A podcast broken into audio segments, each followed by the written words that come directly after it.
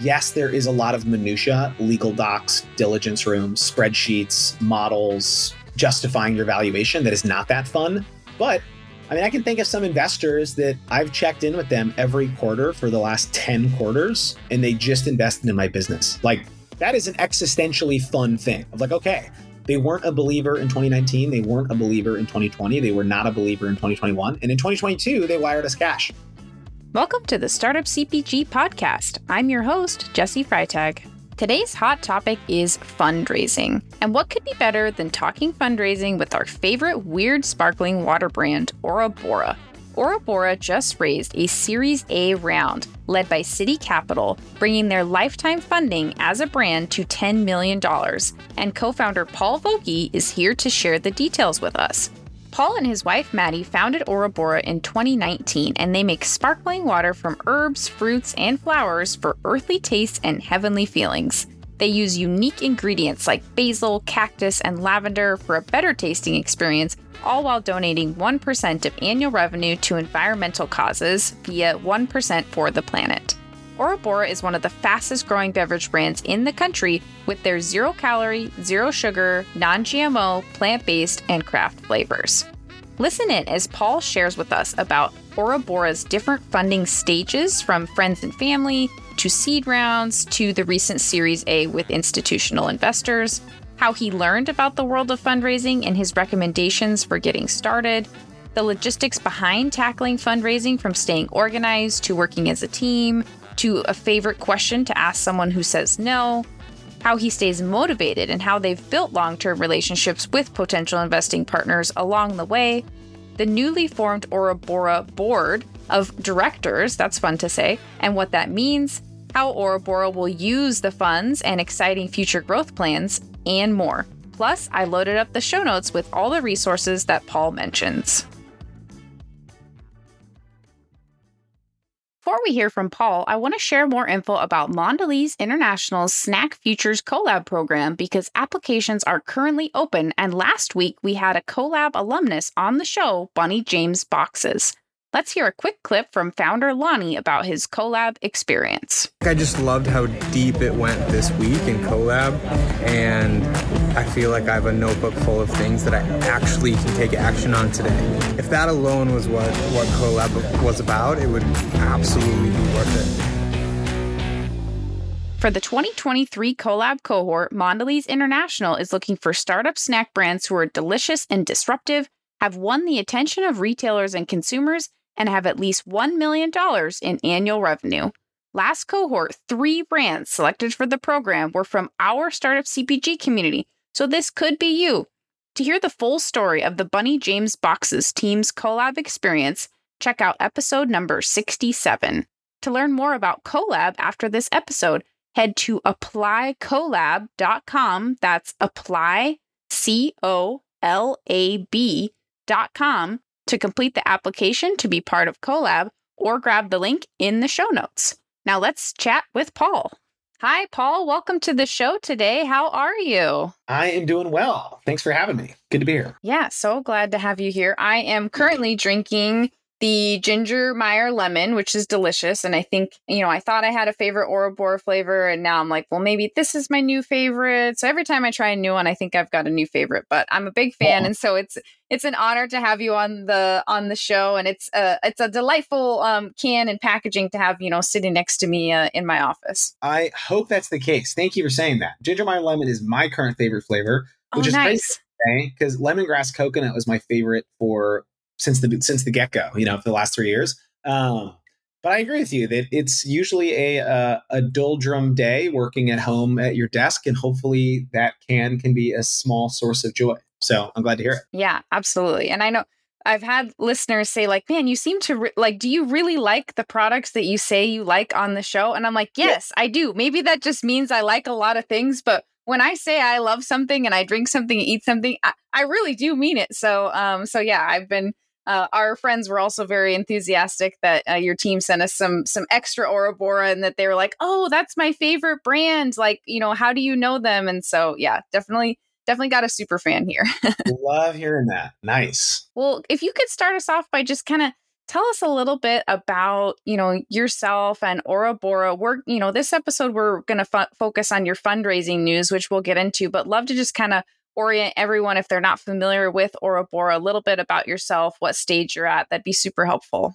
Of course, yeah. Uh, Aura Bora is a craft sparkling water company. We make sparkling waters from herbs, fruits, and flowers.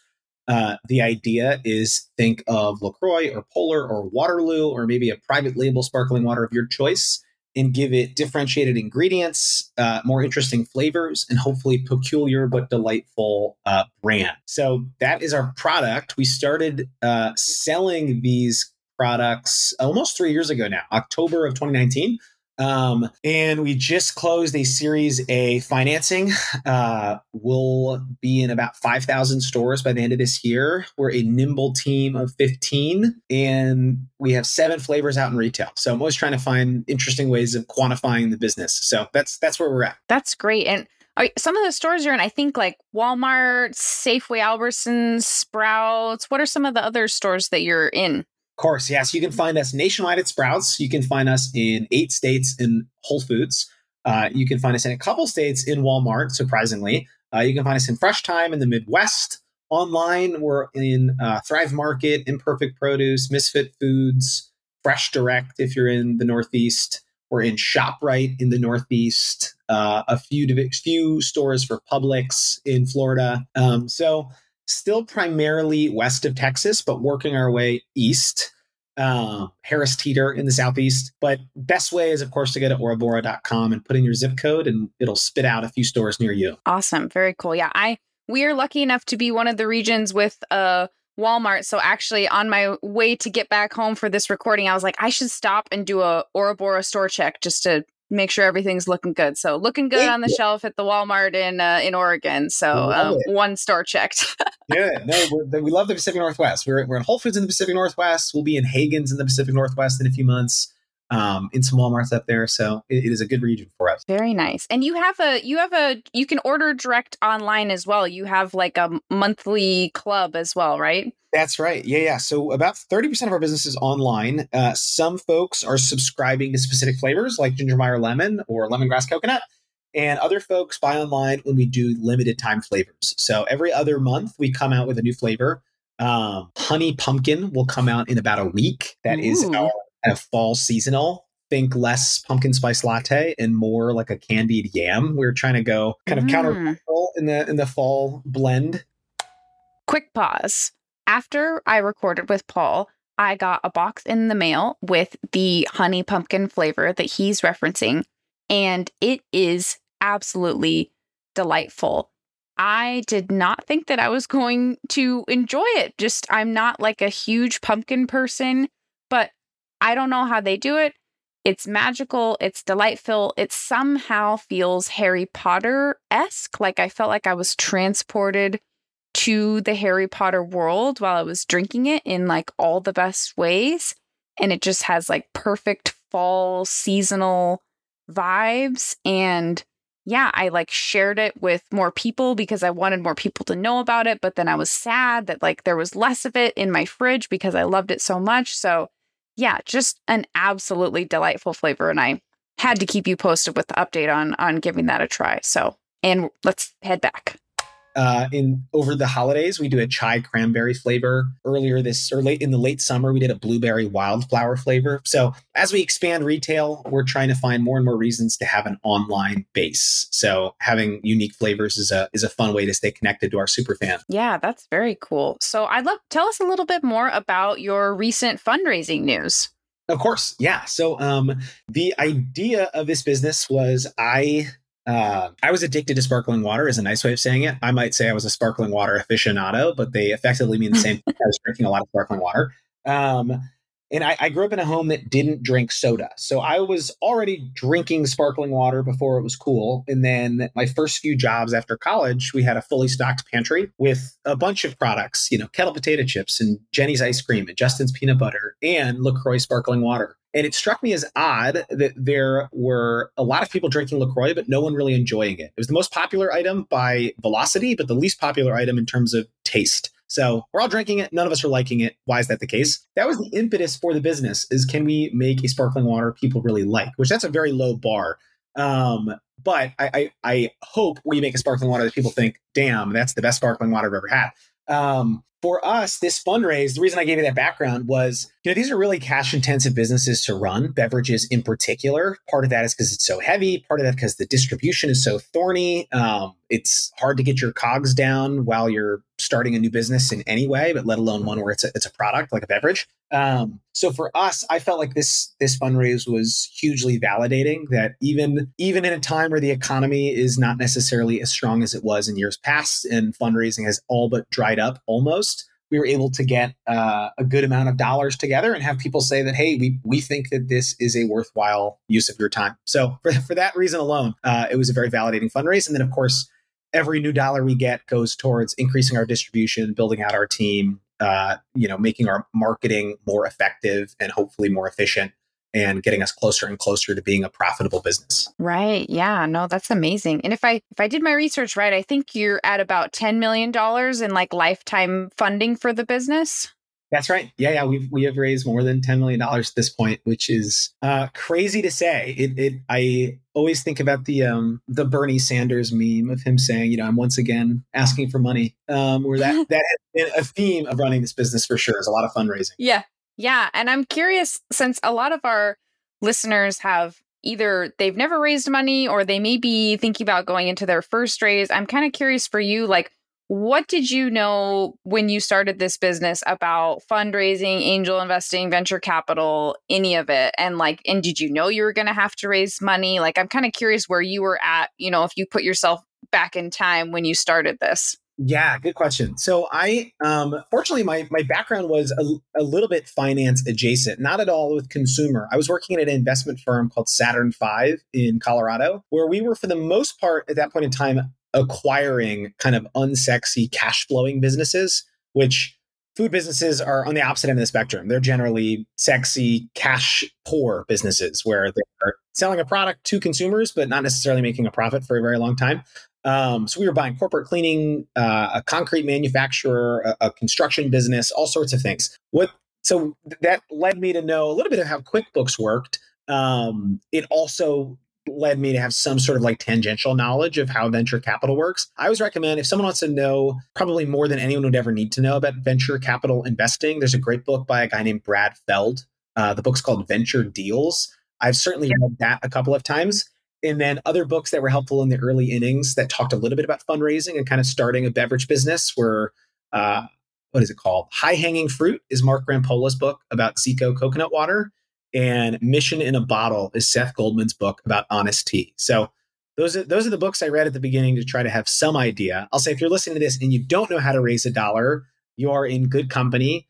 Um, and everyone that's ever raised a dollar at one point had never raised a dollar. So it's not as intimidating as it might seem. Yeah, no, that's that's very helpful. Um, and I'm curious when when you went to raise your first your first round, what did that look like you know from from a business side like what made you start to think like okay we're going to have to raise money. And then what were some of the first for for you know for the first raise? I know you know now you've now you've done additional raises but kind of going back in time yeah. what what was the impetus? What did that kind of look like to be like okay i gotta go raise money. Did you start reaching out to people build your pitch deck? Like what did it look like for your team? Just again kind of a peek back in time. Yeah of course. So so one it was it was all of those things. It was certainly uh editing that pitch deck, I don't know, a thousand times every 10 minutes. It felt like um, anytime a new piece of data came in, going back and editing that slide. Um, so actually, the very first fundraise was to maybe the hardest group to get money from is actually my siblings. Um, I'm the youngest of five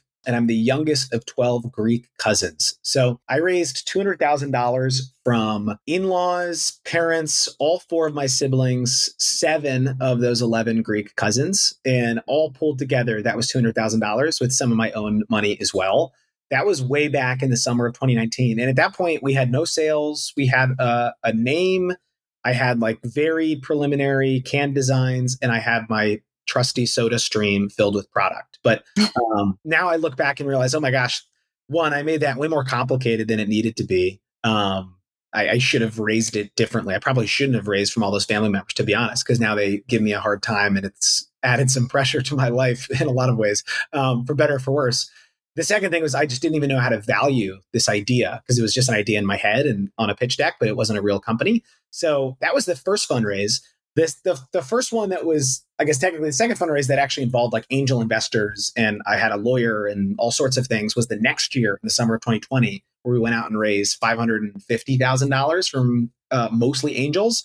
And then we did a third fundraise, a seed round in the spring of 2021 for just over two okay. million dollars. And then finally the Series A. So a long way of saying it has gotten more complex as it's gone along. Uh, it has gone from being blood relatives to folks I, I didn't know at all. Some people I only know in insofar as we had a few conversations on Zoom or in person to fundraise. Um, and of course, along the way, the business has gotten more complex and our revenue has grown and our distributors have grown and our employees have grown. So uh, that's a long rambling answer is to say that each fundraise has felt very different than the last. And I think uh, at different stages, investors are looking for kind of different checkpoints. Yeah, for sure. That's super interesting to hear about those those different raises and the different pieces you were at. I'm for the for the first raise where you were talking with angel investors. Was that something where you were going out and pitching to individual angels? Did you try to go find groups? Did you focus on people specific to CPG? Like, I'm curious what the strategy was, or if you figured out a strategy as you were going along. So, the best advice I got, so uh, the latter, I did, I felt like I figured out the strategies as I went along. The best advice I got was anytime you get a no, ask someone for a very specific thing. So if they say, "Hey, you know, sparkling water is not for me," or more uh, more pointed, "Hey, I don't think you're the right guy for this business," or "I don't like your lavender cucumber flavor," whatever it is, um, I would then turn around and say, Hey, totally understand. Great to meet you. You know, I hope our paths cross in the future. Do you know someone who has this background who might be interested? And I think if you ask, like a lot of people ask, like, hey, can you introduce me to more people? And usually the response is like, yeah, let me give it some thought. And then you're never going to hear from that person again. Whereas if you say, like, hey, can you introduce me to someone named Samantha in Cincinnati? Now all of a sudden they're really thinking of, okay, do I know someone named Samantha in Cincinnati? Um, so specifically for us, I can think of plenty of investors. I said, hey, totally understand we're not the right fit. Do you know anyone with a beverage background on the West Coast who I could talk to? And all of a sudden, someone pops to mind and they introduce me to that person. So I'll say in that $500,000 fundraise with all angel investors, there were folks in that round that have invested in massive, massive food and beverage businesses. And the only reason they talked to me is because it was like a connection of a connection of a connection. So that was a huge learning moment. I'll give a quick shout out to a group called The Angel Group. Um, Adam Spriggs is the gentleman that runs it. He's based in Boulder. They were great. You know, I think I pitched like 18 people at one time, and four of them ended up investing. And then those four people introduced me to 10 more people. So it is unfortunately, well, I guess I'll say fortunately and unfortunately, a part of my everyday life now is just constantly meeting folks that invest in food and beverage businesses. I also had another help in that I did the SKU um, accelerator in Austin, which you know, there's no guarantee that you're going to raise money at the end of it, but you do meet a ton of food and beverage angel investors, and all of them are well connected. As I'm sure you know, this is ends up being a pretty small industry at the end of the day. So eventually, you'll meet most people. Yeah, I was actually, I was going to ask you how you felt that the the SKU accelerator, which we, we're a big fan of SKU as Startup CPG, they're really they're awesome partners and we've always heard good things about their program but i was curious about how that kind of impacted your fundraising journey. So it sounds like it was a positive impact. It was. I always joke that i you know it was a, again a weird time economically like the end of that the SKU accelerators from january of 2020 to may of 2020 if you'll, you'll remember may of 2020 was like madness you know? Yep. Everyone was locked inside. We didn't know uh, what was happening. We all watched fauci for 23 hours a day it felt like so it wasn't necessarily the best time to raise money. I certainly thought, though, yeah, I, I did meet investors directly through SKU, and I met plenty of investors that probably thought in the back of their minds, like, this guy's, you know, not that smart. He's never run a food or beverage business, but at least he did this accelerator. He must have learned something. So it was helpful, probably more than anything, just to teach me how this industry works. Um, not even in just a cursory way, in a pretty in depth way, but more than that, connect me with folks that can uh, kind of validate that, hey, this is a real business and a real entrepreneur, and they're interested in, you know, impacting this specific category, in our case, beverage. Right. I'm also curious how Shark Tank impacted your fundraising, if that really got you in sure. front of I'm assuming it got you in front of, you know, a lot of eyeballs. Also, you know, uh, maybe remind us which uh, which season, so that if people haven't watched that episode, I I love it. It's uh, it's super fun to to watch. So I hope everyone goes and watches it. But then also curious, you know, how it how it impacted the the fundraising journey. Of course. Yeah. So funny enough, so uh tw- season 12, episode 11, that is our Shark Tank episode. I think we're the third segment of the four segments. Um, that was a crazy, crazy turn of events almost from the beginning of our business. So in April of 2020, I got an email from someone claiming to be a Shark Tank producer. I, of course, thought, oh, this is just a friend with time on their hand during the pandemic. There's no way this is a real person. Uh, and it, lo and behold, it was a real person. Four months later, after much back and forth, uh, Maddie and I, Maddie is my wife and co founder, we were out in Las Vegas, locked in a hotel room for nine days before filming for Shark Tank. Funny enough, during those nine days is when we were closing that angel round I was just referring to. So we, even though we were about to go on Shark Tank, we had just raised five hundred thousand um, dollars, and then went out, went down to Shark Tank. So I, I would say it probably uh, helps a little bit in our current fundraising and that people feel like, okay, who's this guy on Zoom? And they do a little research and they see, you know, me making a fool of myself in front of some high powered billionaires. That's probably helpful. Um, it was certainly helpful in that, like, we had to know our business so intimately well before going on the show. Um, if you've watched the show, you know that if someone gets like a single number wrong, the sharks are not uh, too shy to rip them apart. So didn't want that to happen. Thankfully, it didn't happen.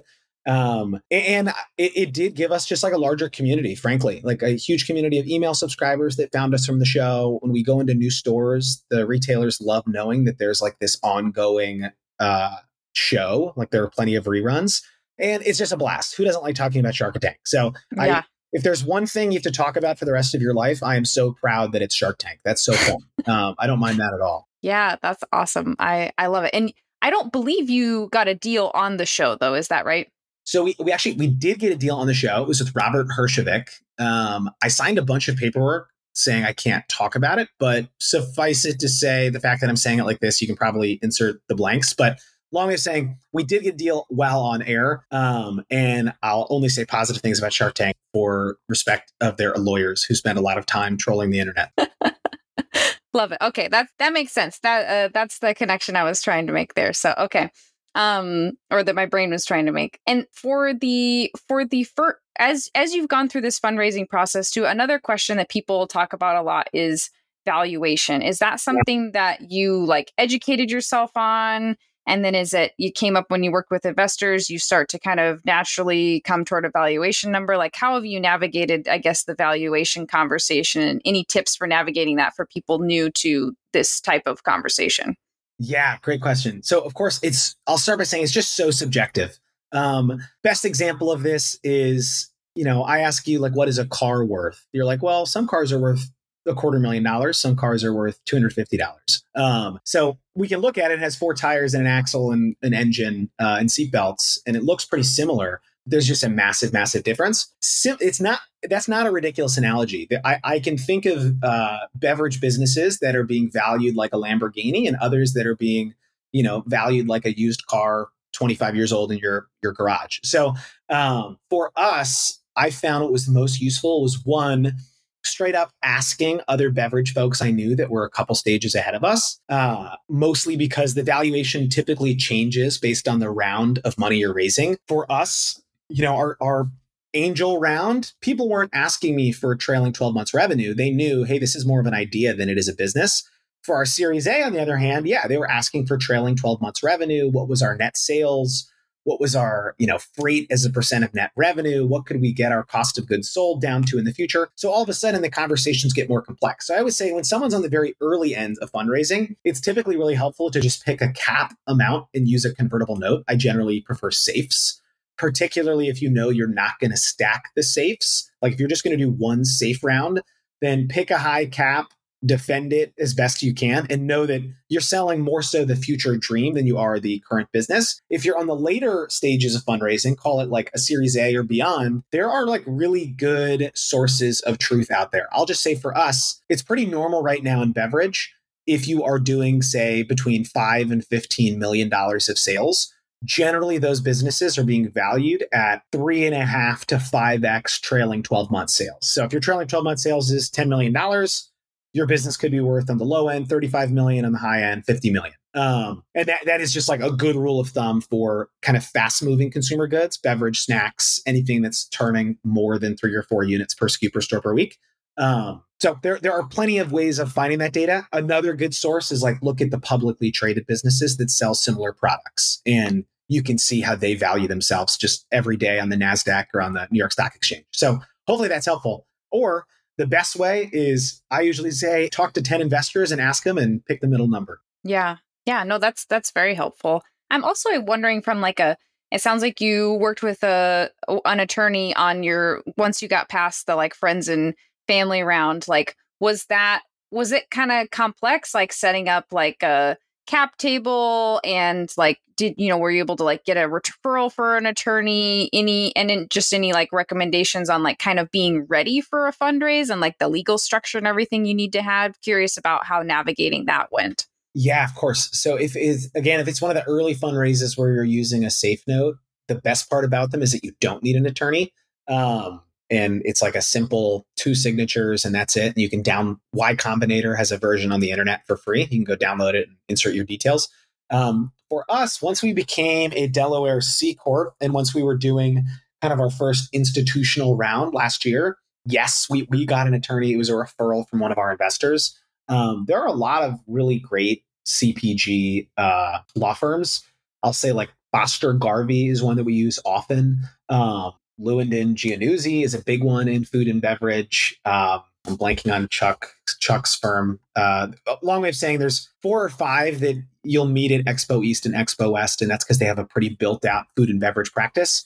And some of those folks have a built out food and beverage practice, not just on the corporate side, but also in terms of like FDA and packaging things. And some of them are just corporate law firms that are good at all corporate law, but they don't necessarily know food and beverage. So, long way of saying, it until you are doing a major institutional round where someone is investing several million dollars at once there's no need to spend six figures on attorney fees you can probably get away with you know three to five hours in the early ones yeah that makes sense but so it sounds like you did do a switch to C Corp became a Delaware Corp at some point um, exactly. along this process, though. We did. Yeah, we were an LLC and then we became a Delaware C Corp. And then that was because we had some institutions looking to invest that generally they won't invest if you're not a C Corp. So that led to me calling our first attorney and I've been paying attorneys money ever since. Yeah.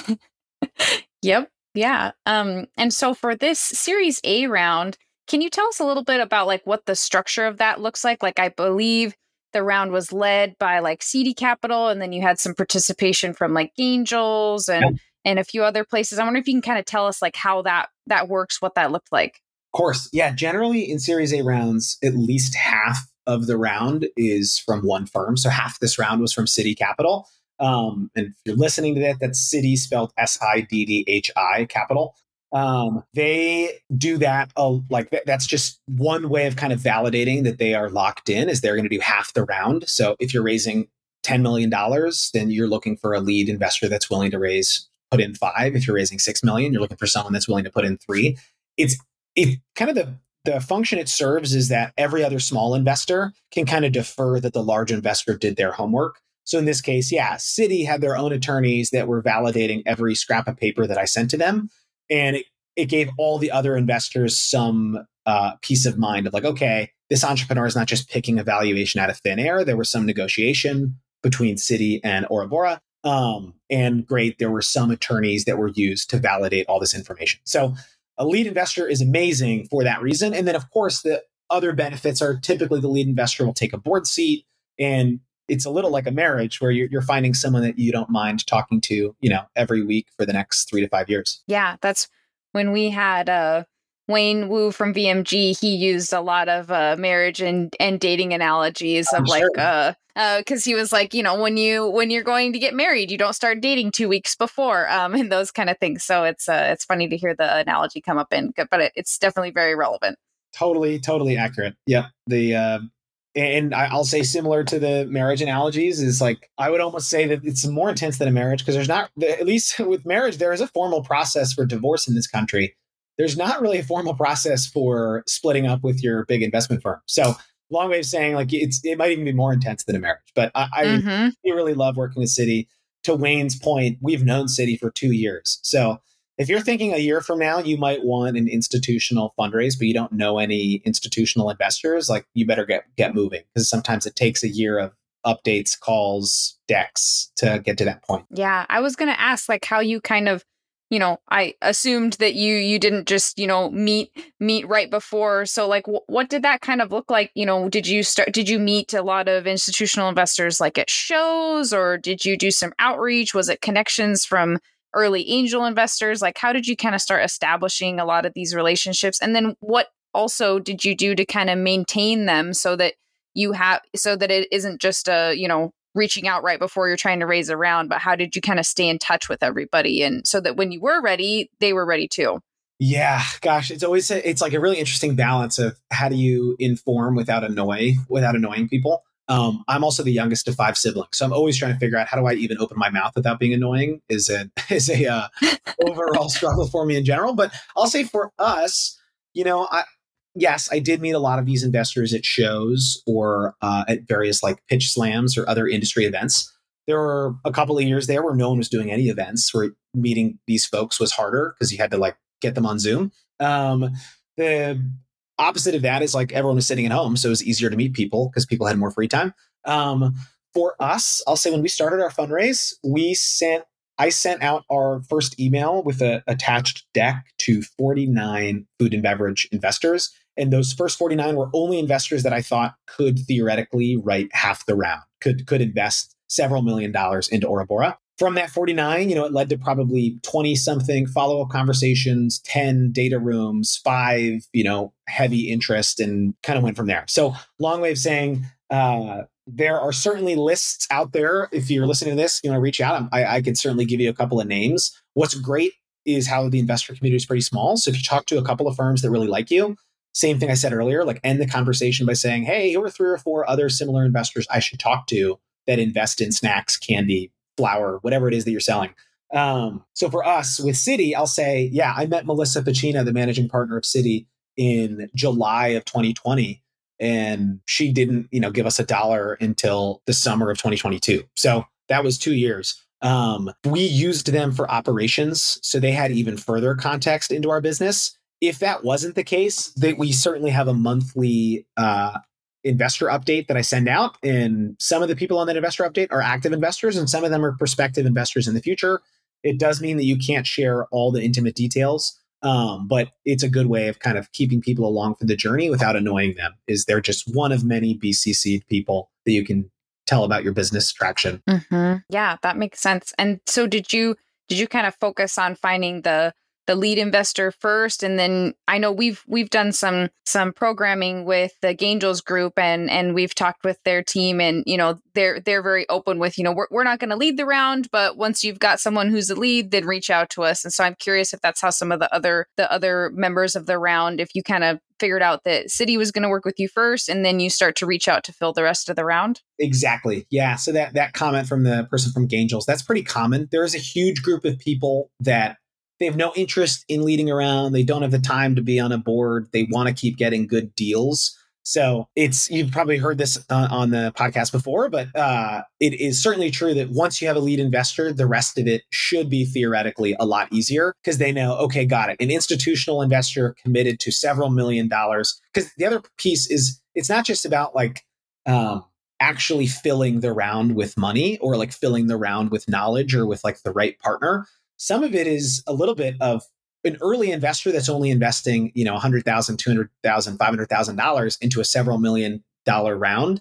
They have to worry, wait a second, if I wire my 200 grand and then this entrepreneur doesn't convince anyone else to invest, I have this kind of chicken and egg problem where now I was only interested in the business insofar as I knew they could raise this whole round, and I'm not interested if they can't. So mm-hmm. it's helpful that a lead investor just so you don't have anyone kind of playing chicken there, wondering, shoot, uh, should I actually wire this money? So certainly always say, hey, go out and find a lead and then worry about everyone else after the fact. Yeah, that that makes sense. And we've also had I think I think I've I've I can't even count the number of times that I've heard and I've seen that fundraising is a full-time job. And so I'm wondering for you having you know raised multiple rounds at this point like what does it mean for you and the business operationally when you're fundraising? Like, what does it look like day to day? Is it you know, have you had to figure out how certain tasks that maybe you did before doing fundraising got, you know, went to someone else? Like what does it look like operationally to to do a fundraise and and have enough time to be meeting people and sending these monthly updates and those kind of things?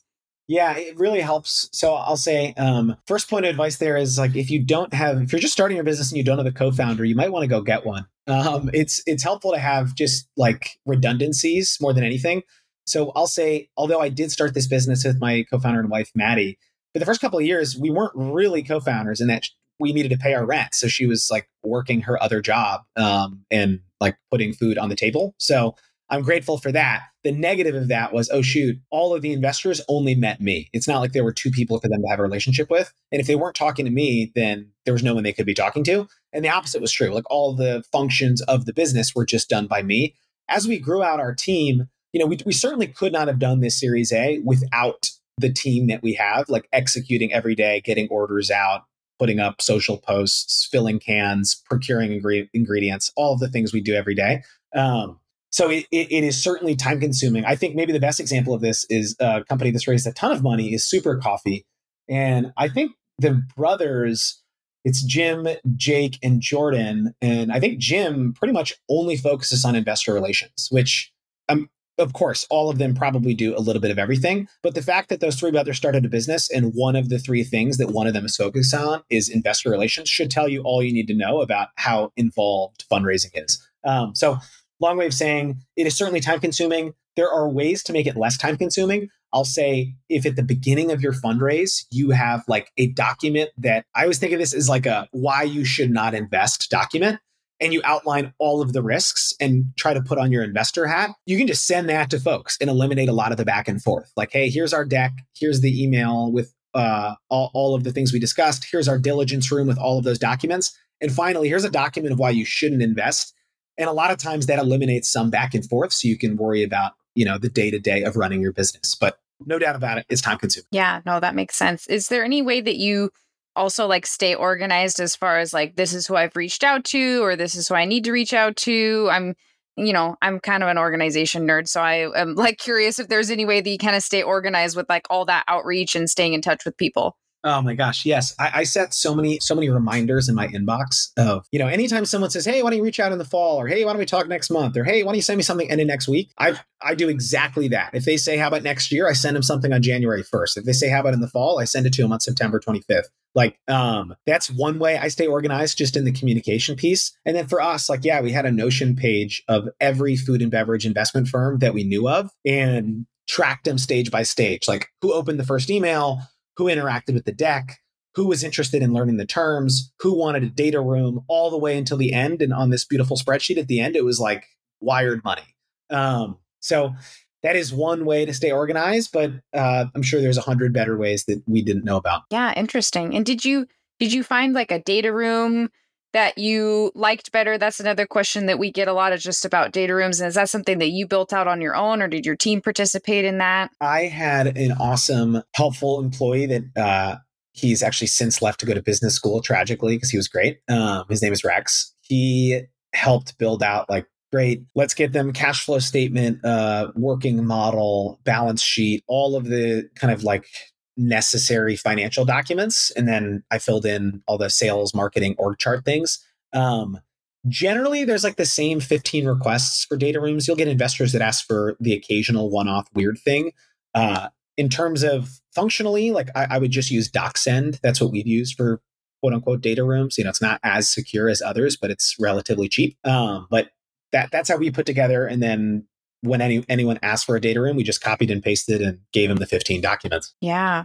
Yeah, that's that's super helpful. I'm also curious from because I've I've listened to you. I was mentioning to you before before we started recording recording, but I've listened to other interviews with you. One of my favorite is uh with uh with Ali on in the sauce and yeah. you talked some about how you kind of stay motivated by staying in touch with customers and that that kind of makes me think about fundraising and staying motivated because I feel like you you don't you don't found a business necessarily because what you want to do is like full-time fundraising and right. due diligence documents like those things aren't motivational and so like how do you stay motivated through a lot of these things that like sure they're going to grow your business but they may not be the most fun things in the world like how do you keep that motivation up Yeah. And how do you stay in touch with other pieces of the business, like so that you don't just kind of get bogged down in legal documents? No, great question. And I think I don't know anyone that started a food or beverage business specifically so that they could like be involved with lawyers. No offense to lawyers. I'm constantly bashing right. lawyers.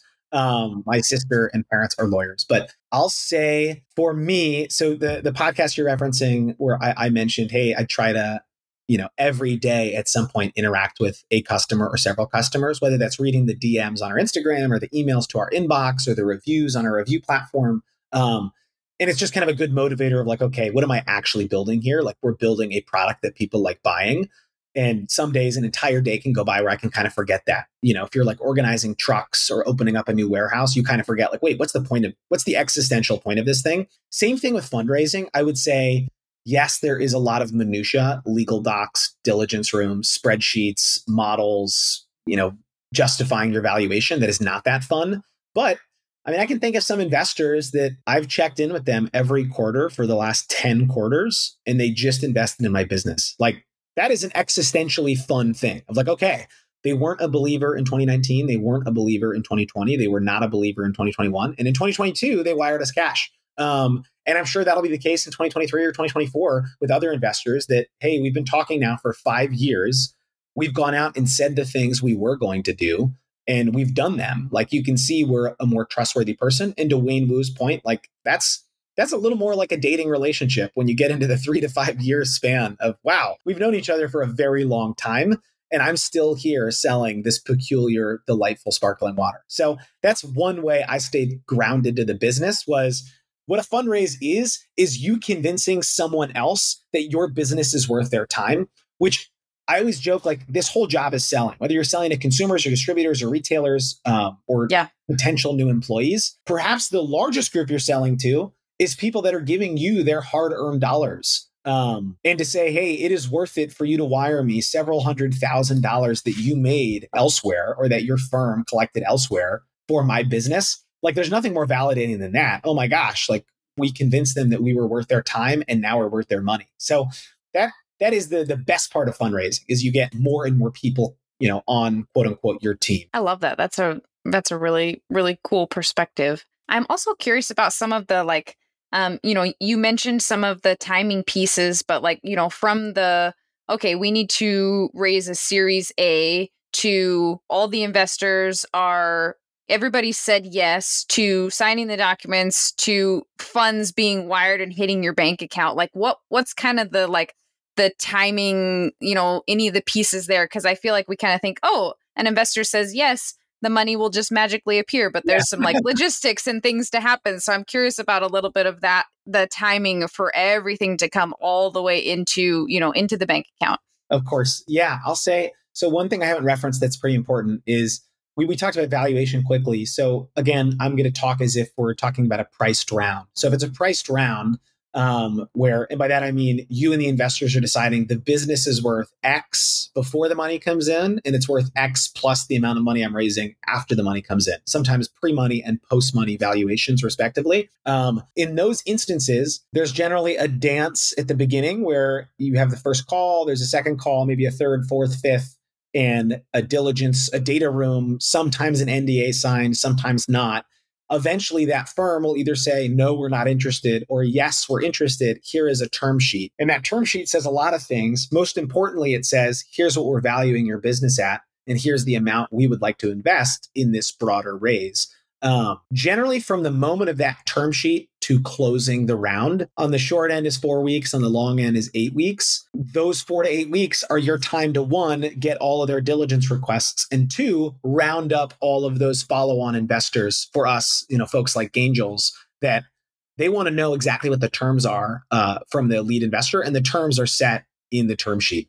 Um, so well, I, I, hope that's helpful, but that's that's our quick um, like like quick how to of term sheet, you know, s- several weeks before the term sheet, four to eight weeks from the term sheet, close the round, and then all the money comes in on that day. Yeah, that's very helpful. I'm I'm also wondering you gained some from the looks of it some really awesome new board members from this recent round and I'm wondering if you can tell us a little bit about like about your board and about some of the new members that you have on the Aura Bora board. Yeah, of course. And that's a good segue. So often uh, a term sheet will describe many things that the the investor is saying you need to do, like hey, you need to tell us about, you know, any liabilities in the business, any lawsuits involved in the business, any of X, Y, or Z. And usually it's included in there like, and we get one of your board seats. Well, we didn't have a board before this fundraise, or effectively we did, but it was just me.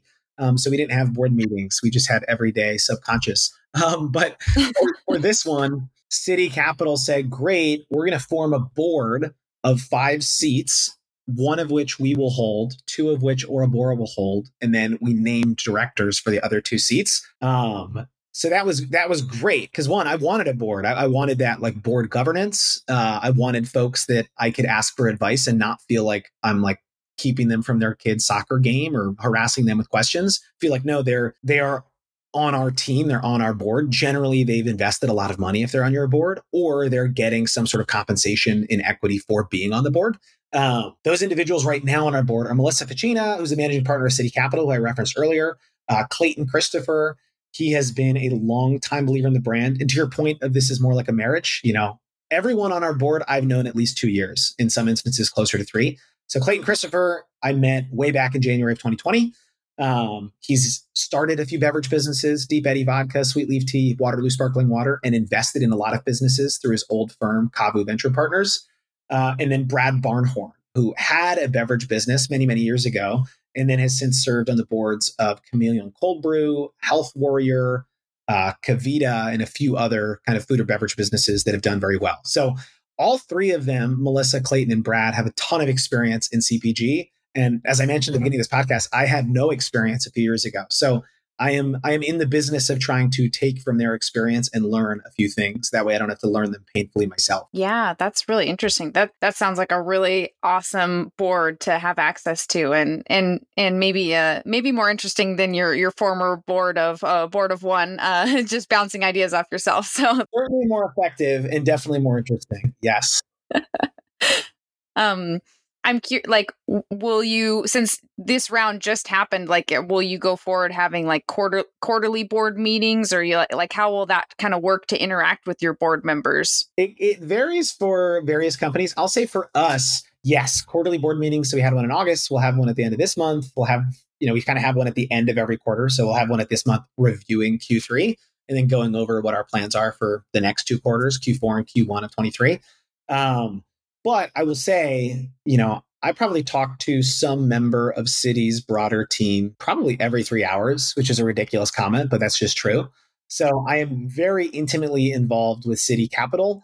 Um, I talk to Clayton at least every couple of weeks. I talk to Brad at least every week. So I might be on the one end of the spectrum of like very communicative with the board. Um, some of that might just be because of our company's youth or you know, a lot of our decisions are like big decisions, it feels like. I think if we were maybe three or four years older, I'd probably talk to them less and we'd have kind of more levels of bureaucracy, but we have a pretty small team and I'm pretty new to this whole thing. So for us, I'm talking to a board member every week at the very minimum. Yeah, that that makes sense and that's that's very helpful to hear. I'm, you know, you mentioned earlier a little bit about how you're going to use these funds, but I'm wondering if you can share a little bit, you know, are you hiring specific people and like does is this kind of helping you from I know you're not only in the in the natural channel stores you've got some Walmart Safeway Albertsons now but kind of curious how some of the the funds will that be to kind of help extend your your reach in the in the other channels? Like what's it kind of going to look like to to use these funds? Yeah of course. So first and foremost you know we'll end this year in about 5000 stores our goal is to end next year in just shy of 10,000 stores. So effectively doubling our store count, uh, which we, we doubled our store count last year to this year, but it was just fewer stores because the numbers were smaller. So for us, we have avoided slotting fees thus far um, because we mostly were in natural where it's a little bit it's a little bit cheaper to get on the shelf. Um, so conventional is more expensive. We will have to pay more to get on those shelves and we'll have to pay more to stick out because there's just more products in a conventional store than there is in a natural store.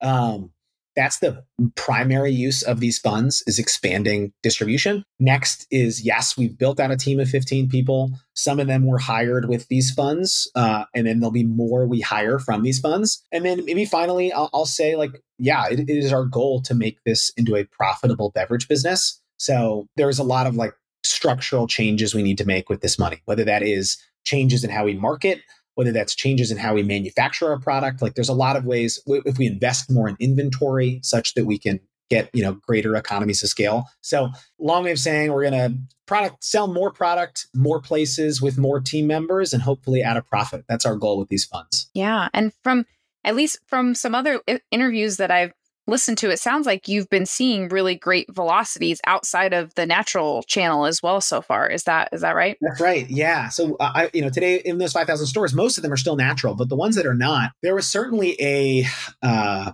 some some of those investors I referenced earlier that I've been talking to for years and they've never given me a dollar or never invested a dollar in the brand.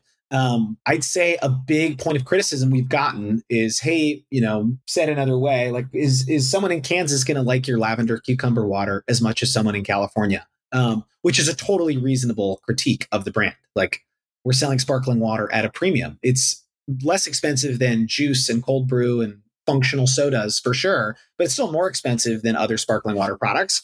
Uh, and I think what we're trying to prove is, hey, someone's income does not dictate their interest in new flavors. Um, and we have we haven't seen any sort of correlation between income and interest in flavors. We have plenty of consumers that found us on Shark Tank, and I always mention Shark Tank because Shark Tank is, if you look at the audience numbers, it's actually a pretty good like microcosm of the country.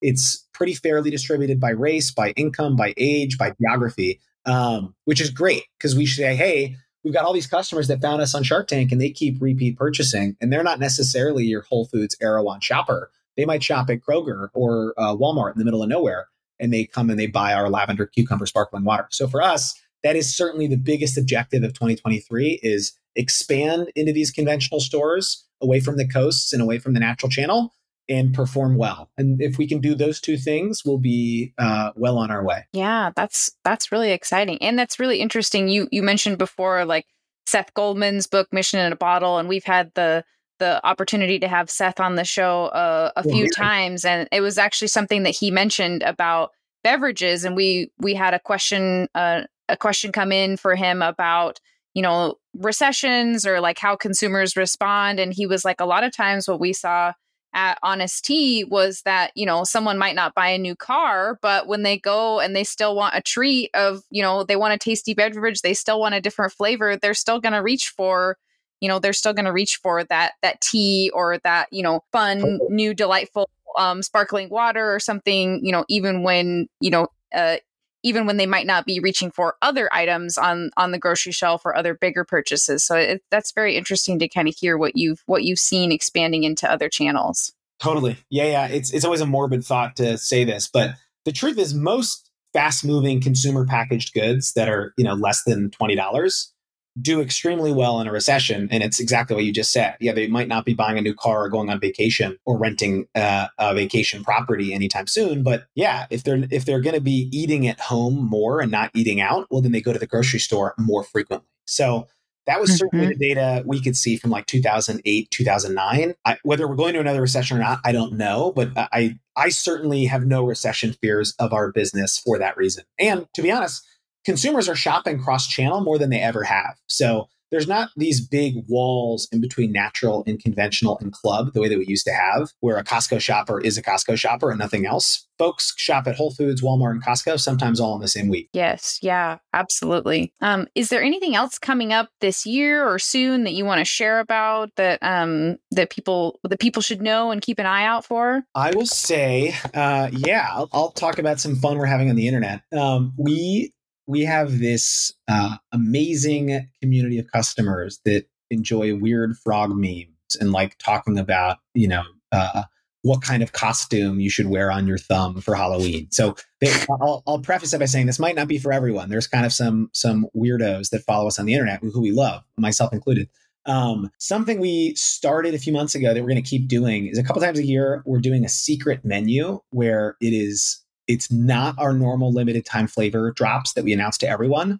It is a secret email you get if you've you know joined our email club if you've purchased from us in the past and we send you an email saying like hey we're selling this unique flavor. You won't find it in stores. You won't find it on our website. You'll only find it at this link. And it's been a lot of fun. So in november we have two of those flavors coming out. Uh, You can sign on on our website to see if you qualify for that. There's like a little badge that will show that you are uh, in the club that gets the secret menu. And if you're not, shoot me a note and I'll take a look for you. Um, but that's that's the quick thing I'll plug is our secret menu is coming out in November. Uh, one of the flavors is as weird as we have ever gone, and I'll leave it at that. I love it. That's awesome. Yeah, everyone should definitely go to aurabora.com. That's A U R A B O R A.com. And then also on Instagram, you can follow at Drink Aurabora and definitely go check it out. And then there's a store locator. You can find um, some water. It's delightful um, and peculiar water near you. And uh, yeah, this was just so fun. I first found Aura Bora through the Social Nature program because Social Nature is Oh, a supporter of Startup CPG. Then I became part of Social Nature's community. Then I got a coupon for Aura Bora, became a fan, and so and that that's been a while now. So this is kind of fun to get to come full circle and get to um, get to actually actually talk to you. And we got to meet very briefly at Expo East uh, in the last couple weeks, so that was super fun. No, you found us for social nature. I love hearing that. I'm glad that it worked. Jesse, where, where in the Midwest did you grow up? Uh, I actually I grew up in Eastern Washington. Eastern Washington. Okay, I used Yeah, uh, my father's from the Midwest, and he also says coupon, where he says the letter Q. I was I was taking a stab to see if I might be right. Uh, amazing. Okay, you you were close. I, I'm I grew up on a farm, so like more more uh more kind of similar vibes to Eastern Washington. my father's from a farm in Iowa, so we'll we'll call it. It's a, a farm way of saying coupon, but long way of saying we did that social nature program like two years ago, and I had no idea if it would work. So thank you for validating that it worked. Yeah, it worked on it worked on me for sure. So you. um well this was so fun. Really appreciate you sharing some insights. Fundraising is such an intimidating process, and so just having you walk us through this and share more insight and uh, it, it means a lot and i think that our community is going to find this super valuable so just so appreciate it and i know you know you've got everyone at startup cpg is cheering for team Aura Bora and i think we're all going to definitely keep our fridges stocked so thank you so much for joining me today Oh my gosh, I'll come back anytime. I appreciate it. And if anyone has any questions, my email is just paul at aurabora.com. I'll do my best to reply quick. awesome thank you so much See ya. Thank you for listening in today. I'm so honored you joined me for this conversation, and I love hearing from you all with feedback, suggestions, or if you just want to say hi at podcast at startupcpg.com, or you can find me on LinkedIn. If you liked this episode, we'd love for you to share it with a friend or colleague, subscribe so you don't miss future episodes, and maybe even leave us a five star review on Apple Podcasts. If you aren't yet in our Slack community of founders and experts, we'd love to see you there. You can get the free invite at startupcpg.com and find all our other awesome resources there, like webinars, databases, the blog, the magazine, and virtual and in person events. And if you found yourself rocking out to our intro and outro music, which I do every single time, make sure to check out the Super Fantastics on Spotify. It's the band of our Startup CPG founder, Daniel Scharf. I'm Jesse Freitag, your host and producer, and on behalf of the whole team at Startup CPG, thank you for being here and see you next week.